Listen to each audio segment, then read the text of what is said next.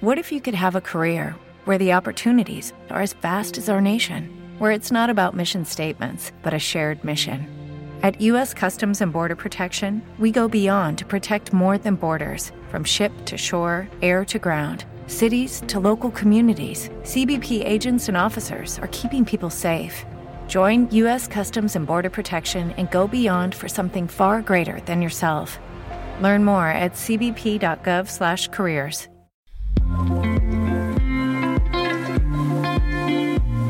Bienvenidos, bienvenidas a este espacio donde nos hacemos preguntas, compartimos reflexiones y aprendemos juntos sobre el valor de ser humanos en esta era digital. Soy Joan Clotet y esto es Humanismo Digital. Tú puedes ser creativo. Cuestiona tus creencias, tus modelos mentales, tus métodos anticuados, tus hábitos no adaptativos. Renuévate, reinvéntate. Siempre que en un auditorio pregunto cuántas personas se consideran creativas, muy pocas manos se levantan. Al margen de la timidez o de la humildad que tenemos las personas, creo que la creatividad es una palabra que aún impone un poco y que parece asociada a una minoría, ¿no? Quizá más cerca del arte o del ingenio, especialmente en su entorno profesional. En este episodio intentaremos desmentirlo. La creatividad es una capacidad genuinamente humana que nos diferencia aún de las máquinas y que es posible, y cada vez más necesario, desarrollar de forma continua desde que somos niños. Para hablar de creatividad, hoy visitará Humanismo Digital Beatriz Valderrama, psicóloga de formación y con una larga carrera dedicada al desarrollo de personas y equipos. Especialista en temas como el coaching, mentoring, la motivación, la gestión del talento y la creatividad, de la que hoy hablaremos. La creatividad, nos dice, reside en la cultura de las organizaciones y crece en entornos con seguridad psicológica en los que se permite y se nos invita a fallar con elegancia. Os dejo con Beatriz, que nos guiará en el camino para ser más creativos.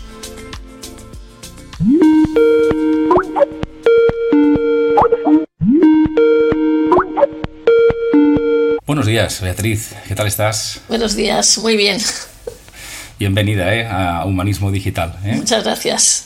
Nos ha costado un poco por mi culpa esta vez. Por tu agenda, no por tu culpa, por tu agenda. Bueno, ya sabes que esto de la agenda es una excusa presentable y que es verdad que todos tenemos el tiempo comprometido en muchas cosas, pero bueno, que con ganas de conversar contigo y más después de enfrascarme en tu libro. Así que nada, pues compartir un rato con algunas cuestiones que tengo para ti. Podríamos hablar de muchas cosas contigo, pero te propuse y he escogido un tema que creo puede ser interesante para las personas que nos escuchan, que no hemos tocado demasiado aquí en este espacio, que sería la creatividad. Pero antes de entrar en materia, arrancamos siempre igual aquí, y es preguntándote quién eres, Beatriz, a qué te dedicas ahora y qué te ha traído hasta este momento de tu vida. Muy bien. Bueno, pues trataré de ser breve dentro de todas las experiencias que tiene uno en la vida. Bueno, yo estudié psicología y mi primer trabajo fue en un centro nacional se llamaba de iniciación al niño y adolescente al teatro. Y entonces, tenía un jefe que era psicólogo también y era muy creativo. Y trabajábamos con algo que está ahora muy en alza, que es pues con las emociones, la corporalidad, la voz, la creación dramática, todo eso. Ayudábamos a los chavales a crear una obra de teatro y ponerla desde cero y ponerla en marcha en un teatro con escenarios y con sus vestidos, etcétera. Y luego cuando monté junto con mi jefe montamos y otros socios montamos una empresa de software educativo que se llamaba Alia. En el año 81 me parece, sí, en el 81, o sea que éramos pioneros totales. Ahí hicimos una serie de programas para enseñanza, como juegos para enseñanza de la lectoescritura y también para lógica matemática. Todo jugando y tal, que todavía están por ahí, estuvieron funcionando hasta que, bueno, la tarjeta aquella del PC, todavía no existían los PCs, o sea que empezamos con... Claro, 80 y sí, 83, 80...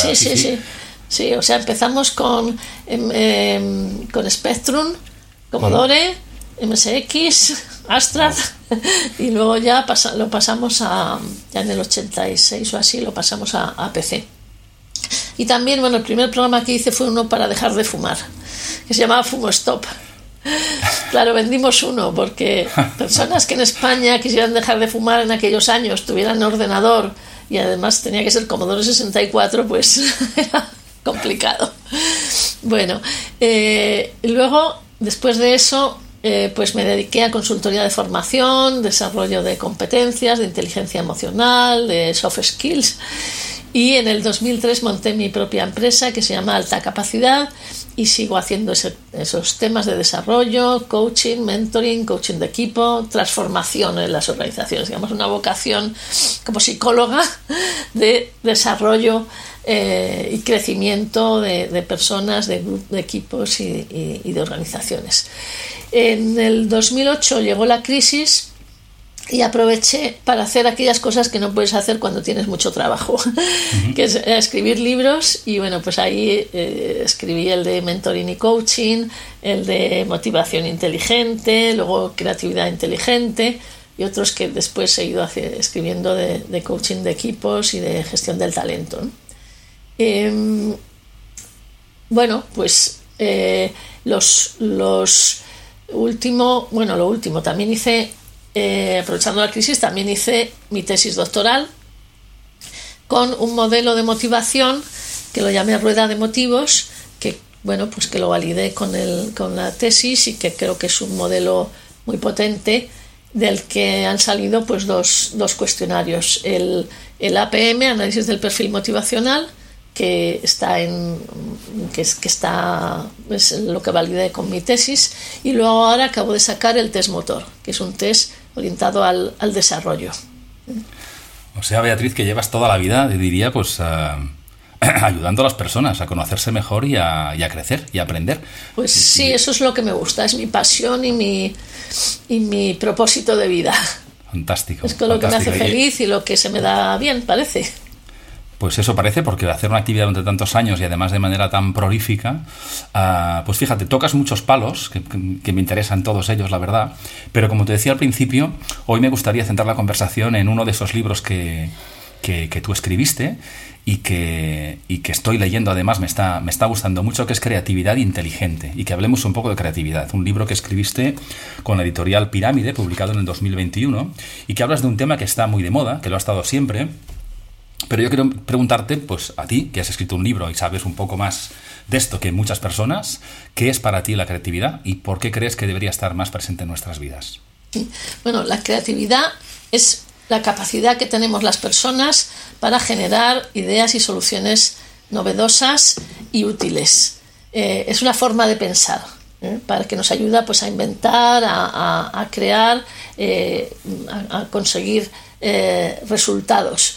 Es un concepto amplio porque tanto puede ser temas, los resultados pueden ser tangibles como inventos o innovaciones tecnológicas, por ejemplo, como más intangibles que puede ser una obra musical, un modelo, una teoría, una nueva visión de algún tema, ¿no?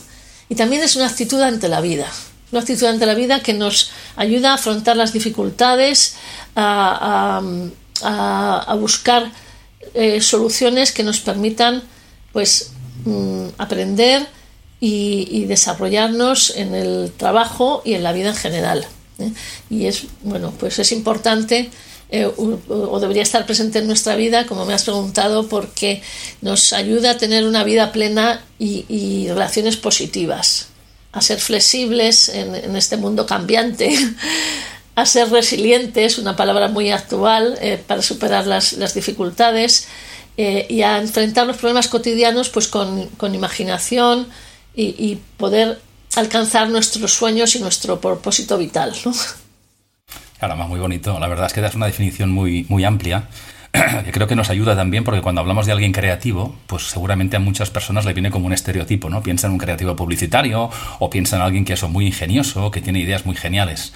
Y tú nos das una definición que la acerca más a como decías, ¿no? Una actitud ante la vida que nos ayuda a ser más plenos y ejercer en algo que es muy genuino de las personas, ¿no? Y puedo preguntarte a ti qué te ayuda a desarrollar tu pensamiento creativo, o si hay algo, has explicado un poco tu trayectoria también, nos puedes dar pistas, pero ¿qué te ayuda o te ha ayudado a ti en tu vida a tener ese pensamiento creativo, esa actitud ante la vida con creatividad por bandera?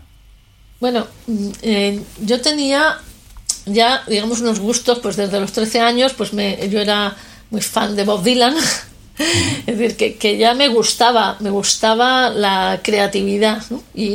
Pero no pensaba que fuera creativa. Esa es una de las barreras fundamentales para la creatividad, que somos jóvenes, somos inseguros y decimos, yo no soy creativo, ¿no? Y eso funciona como una losa, una etiqueta que crees que no vas a poder, porque como tú acabas de decir, la creatividad nos parece que es algo de genios, ¿no? Y entonces decir, yo humilde persona, ¿cómo voy a ser creativo, no?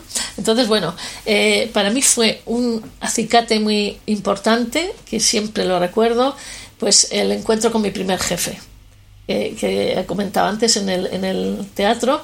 Entonces, bueno, nosotros, como digo, hacíamos campañas de teatro y lo primero que me pidieron es que hiciera un cuestionario, una encuesta. Mira, luego ahora me doy cuenta que empecé a conectar los puntos. No, porque aparte de estos cuestionarios que te he dicho, pues tengo unos cuantos. En el libro también puedes ver que hay un cuestionario de creatividad y uno de liderazgo innovador. En fin, pues eso, digamos que se me da bien. Bueno, pues hice este cuestionario, era para entrevistar a los directores de colegios, que es donde íbamos a implantar esa actividad. Entonces, bueno, pues hice una lista de 7 temas y con una serie de preguntas. Cuando se lo entregué a mi jefe, que era unos años mayor que yo, y bueno, para mí era un genio, yo lo admiraba mucho, me dijo, oye, pues está muy bien, pero ¿puedes hacerlo más creativo? Y yo respondí así un poco, dije, hombre, había pensado que podía ponerlo en cartulinas de los 7 colores del arco iris y con dibujos y no sé qué, pero vamos, eso es una ridiculez, ¿no? Y me dijo, vamos, me interrumpió antes de decirlo de la ridiculez, porque ya me veía el tono. Y me dijo, ¿y por qué no? Entonces, ese por qué no para mí fue fundamental. O sea, a partir de ahí lo hice, vi que eso gustaba, y bueno, pues fue eso que necesitaba para romper esa idea que tenemos de esa. La principal barrera, ya digo, para la creatividad es la desconfianza en la propia capacidad creativa. Qué bueno. Que bueno, tienes mucha razón, porque fíjate, yo a veces en algunas sesiones de facilitación o conferencias hago también esa pregunta y pregunto quién se reconoce como creativo en la sala. Y generalmente hay muy poquitas personas, y estoy contigo que es a lo mejor una capacidad que tenemos un poco desarrollada o poco consciente, y esos momentos de revelación como lo que tú tuviste en alguien que te hace ver lo que tú todavía no ves, son fantásticos, ¿no? Hago eso mismo que tú comentas al principio de un taller de creatividad, que levanten la mano, y entonces pocos levantan la mano, ¿no? La levanto yo y trato así, pero pocos. Y siempre digo, bueno, al final de esta sesión, sea de 2 jornadas, sea de 2 horas, espero que cuando vuelva a preguntar al final, levantéis todos la mano y con autoconfianza, ¿no? Porque la autoconfianza también está muy ligada a la creatividad. Claro. Imagínate, Beatriz, que alguien que te está escuchando dice, oye, pues a lo mejor sí, que soy más creativo, más creativa de lo que me pensaba, ¿no? ¿Se puede aprender a ser creativo? ¿Hay algún ejercicio práctico? En el libro he visto muchos, pero incluso por las personas que ahora te están escuchando, ¿hay algún tipo de ejercicio que nos puedas hacer ahora en directo o que puedas sugerir que nos abra la puerta en ese camino, en el aprendizaje a ser cada vez más creativos? Pues mira, sobre todo hay pautas que puedo dar. Bueno, muchas veces pensamos que ser creativo es, vamos a hacer una tormenta de ideas, de soluciones, cuando en realidad la creatividad empieza mucho antes, empieza por detectar problemas, ¿eh? Porque hay gente que dice, no, todo está ya inventado, las cosas son así, tengo una china en el zapato, me molesta, pero bueno, continuaré con ello, ¿no? Pues las personas creativas lo que hacen es ser sensibles a los problemas, detectar esas cosas, esas chinas en el zapato que se podrían mejorar o cambiar. Y entonces siempre eso, antes de ir a las soluciones, también redefinir el problema, verlo de distintas formas, un poco. El pensamiento crítico nos ayuda en eso, ¿no? Otras formas de ver las situaciones. Luego, bueno, pues lo básico de la tormenta de ideas es ir más allá de la primera respuesta correcta. O sea, es decir, tengo un problema, voy a ponerme en un papel a buscar como mínimo 3 soluciones o 5 soluciones, cada vez más, si quieres, ¿no? O sea, son pequeños pasos para hacer un plan de acción para ser cada día más creativo, ¿eh? Y luego, bueno, pues aplicar las ideas, porque muchas veces en la empresa, venga, una tormenta de ideas, se quedan todas ahí y luego no se aplican. No, venga, de esas ideas que has tenido, venga, haz un plan de acción y ponlas en práctica, comprueba el resultado y refuérzate a ti mismo de, pues sí, he sido creativo o creativa, ¿no? Y luego, pues, hombre, también hay juegos, por ejemplo, que puedes hacer también con los niños, ¿no? El coger cualquier objeto, por ejemplo, una percha, ¿no? Y entonces dices para qué puede servir, aparte de para colgar ropa, ¿no? Y cada uno se lo vas pasando al otro y que diga algo, ¿no? Con los niños también es muy bueno, desde luego, porque va a ser muy útil para ellos el fomentar ese pensamiento creativo. Bueno, más cosas, pues enfrentarte a tus miedos, fallar con elegancia, porque muchas veces no somos creativos porque tenemos mucho miedo al fracaso. Y en las empresas o tal también, oye, no puedes reconocer un error porque me van a culpar, yo soy culpable, los demás son culpables. Esa cultura de culpa y de intolerancia al fracaso, pues hay que trabajarla tanto a nivel de persona como de equipo, si eres un líder o de organización, para decir, mira, falla con elegancia, ¿no? O sea, me he equivocado y lo reconozco rápidamente, me he equivocado porque soy humano y ya lo haré de otra forma mejor, ¿no? Entonces, el quitarnos esa versión que tenemos muy, muy interiorizada de que fracasar es malo y es casi un pecado, decir, bueno, pues, oye, vamos a trabajar en eso. Importante anotar las ideas, disminuir el estrés, eso es fundamental, es decir, el estrés es enemigo de la creatividad, una dosis excesiva de estrés, es decir, cuando vamos corriendo con plazos, con todo eso, pues nos disminuye la creatividad, entonces pues descanso, juego, y bueno, pues técnicas, pues preguntarse qué pasaría sí o por qué no, y bueno, ir a mi libro que hay más. Hay muchísimas y me encanta esto que dices, ¿no? De fallar con elegancia, de atrevernos y de conectar con los niños que tenemos delante o los que siempre hemos sido, ¿no? Y que en aquel momento teníamos menos miedo, menos estrés y ahí fluían más cosas, ¿no? Y mira, has mencionado también pues este concepto de fomentar la creatividad en el ámbito organizacional, ¿no? En empresas, en instituciones, que entonces ya no es solamente las barreras individuales que nos ponemos, sino las propias o las inercias propias de una empresa más o menos grande, ¿no? Entonces, yo quería preguntarte desde tu punto de vista, pues, ¿qué frenos, pero especialmente qué palancas tenemos a nivel organizativo para fomentar esa creatividad necesaria? Mira, lo fundamental lo podemos resumir en la cultura de la organización. Podemos ver la cultura de una forma sencilla como lo que se premia y castiga en un determinado entorno laboral, ¿vale? Y eso pues puede ser de forma explícita, pues como promociones, ascensos, reconocimientos, o de forma implícita como darte cuenta que tus compañeros se van a desayunar y no cuentan contigo, ¿no? Esa es la forma que se transmite lo que aquí está bien visto, lo que se recompensa y lo que no nos gusta, ¿no? Entonces, bueno, pues las empresas de cultura tradicional pues refuerzan o prefieren la estabilidad, los métodos ya ensayados, los procedimientos establecidos y suelen castigar todo aquello que se salga de las normas o que cuestione el statu quo, ¿vale? Al contrario, las empresas con cultura innovadora pues tienden a buscar oportunidades, a probar nuevas soluciones, a diversificar, a asumir riesgos y a ser más emprendedoras, ¿no? Entonces, y eso lo mismo pues se transmite.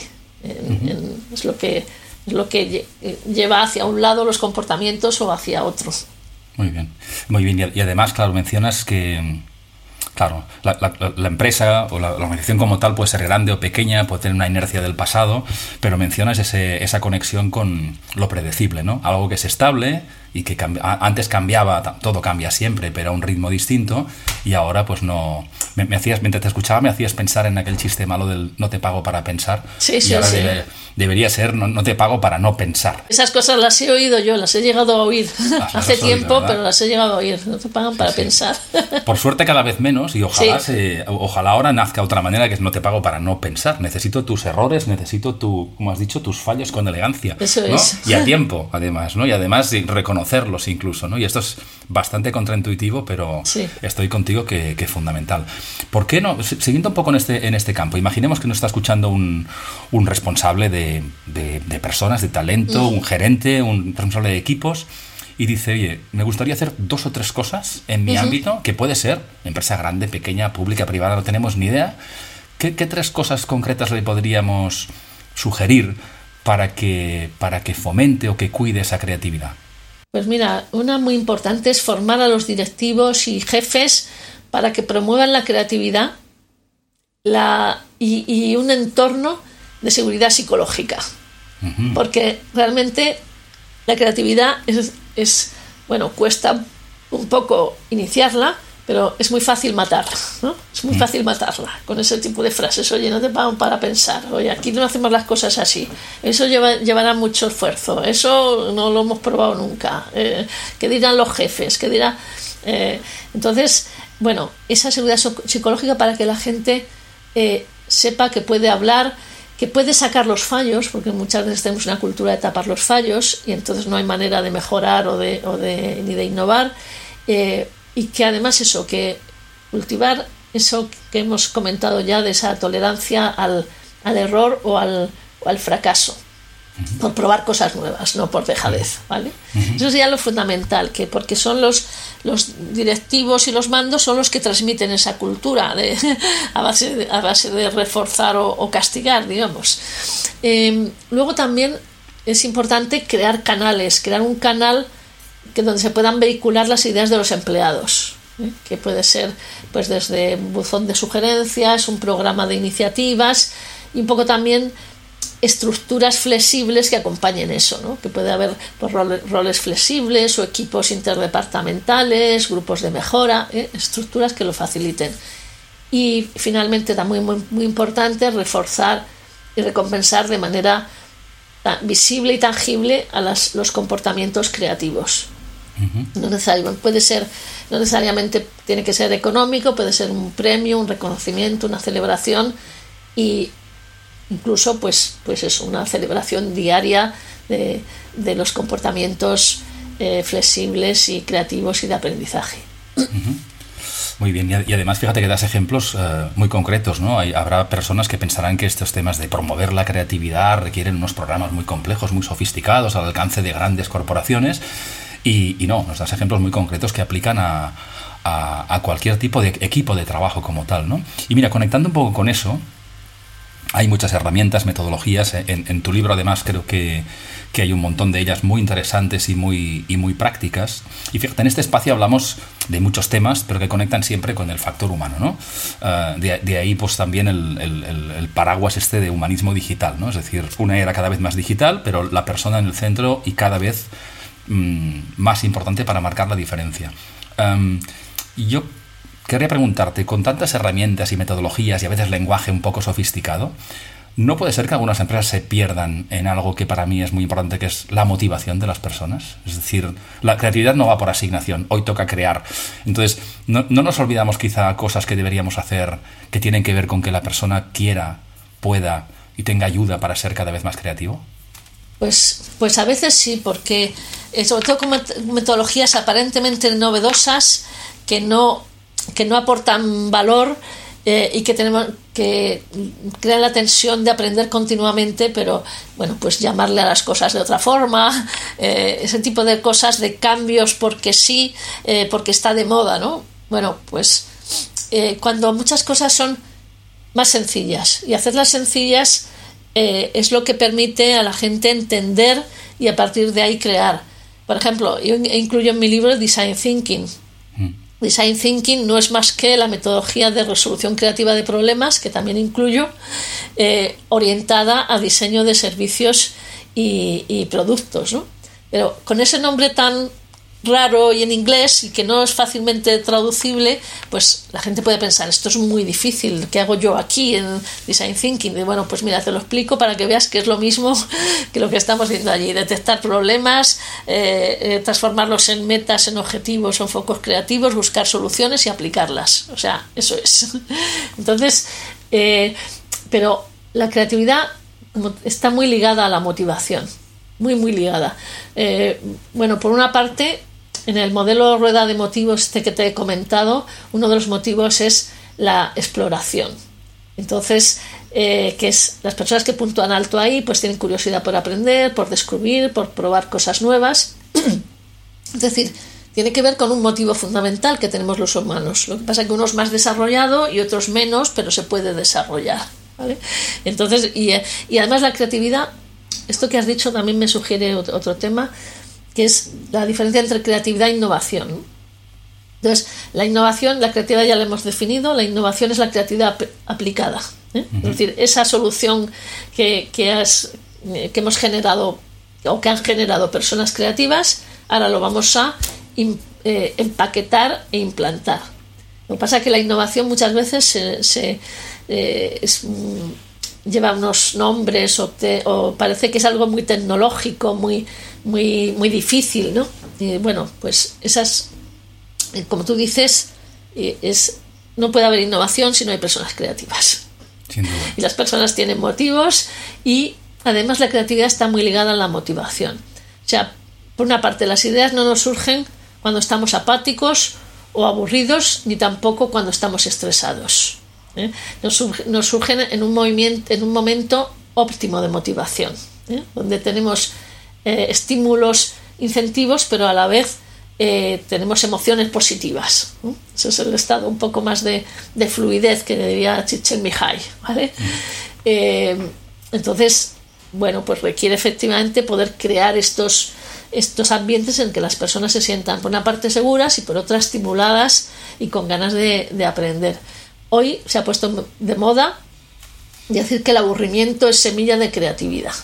Yo no lo creo, me parece que es un error, que es confundir que la creatividad no surge cuando está uno muy estresado o muy ocupado, entonces tienes que tener momentos de descanso, de dormir, de hablar con los amigos, porque en ese momento es cuando te van a venir las ideas en las que tu cerebro ha estado trabajando cuando estabas en modo tarea, ¿no? Pero eso no quiere decir que eso sea aburrirse. O sea, el aburrimiento realmente, decía Bertrand Russell, que el aburrimiento es un tema de los moralistas porque la mayoría de los pecados se cometen por su causa. Pero yo creo que efectivamente el aburrimiento es una emoción negativa de la que la gente quiere escapar. Y bueno, se puede escapar de muchas formas, que puede ser, bueno, pues desde drogarse o hacer burradas impulsivas por ahí o hacer mobbing a tus compañeros de colegio, ¿no? O sea, yo ahí esa línea no estoy de acuerdo. No, yo tampoco, radicalmente tampoco.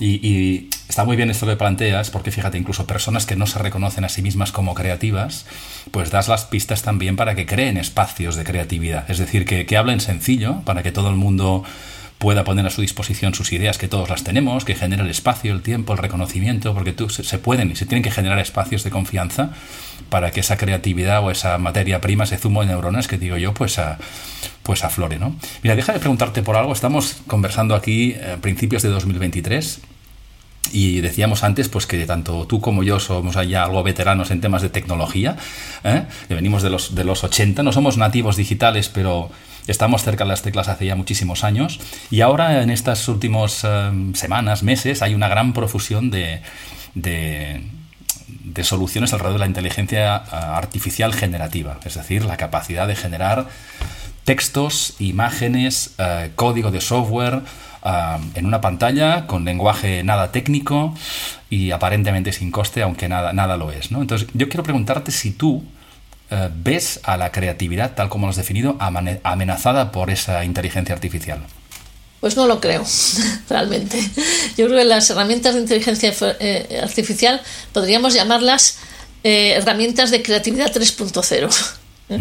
Porque, mira, El ejemplo más claro para mí es el ordenador personal, ¿eh? Cuando eso nos ha evitado el horror al papel blanco, ¿no? Esa fobia del escritor que se pone ante un papel blanco inmaculado y que no sabe qué escribir porque no tiene que pensar exactamente cómo deberían aparecer las cosas para que estuvieran bien dichas, ¿no? Entonces, tener el ordenador te permite escribir tus ideas tal como te vienen y luego ya pues las vas reformando y redactando. Bueno, para mí aquello fue una explosión de base para la creatividad. Pues lo mismo pasa con estas nuevas herramientas. Te pueden avanzar un trabajo de base que te deje más tiempo para la creatividad. Te pueden también permitir encontrar ideas y estímulos que luego puedes combinar de forma novedosa, ¿no? Que al final la creatividad es eso, no surge de la nada, surge de combinar estímulos o cosas que antes no se habían combinado de otra forma distinta, ¿no? Yo creo que, bueno, hay que ver desde luego pues cambia el mercado de trabajo, desaparecerán algunos puestos, aparecerán otros, como el otro día me decían el prompt engineering, el prompt engineer, que es el que escribe muy bien las preguntas o las instrucciones para que genere un dibujo o una imagen interesante, ¿no? Pero aparte de eso, yo creo que son herramientas básicas para la creatividad.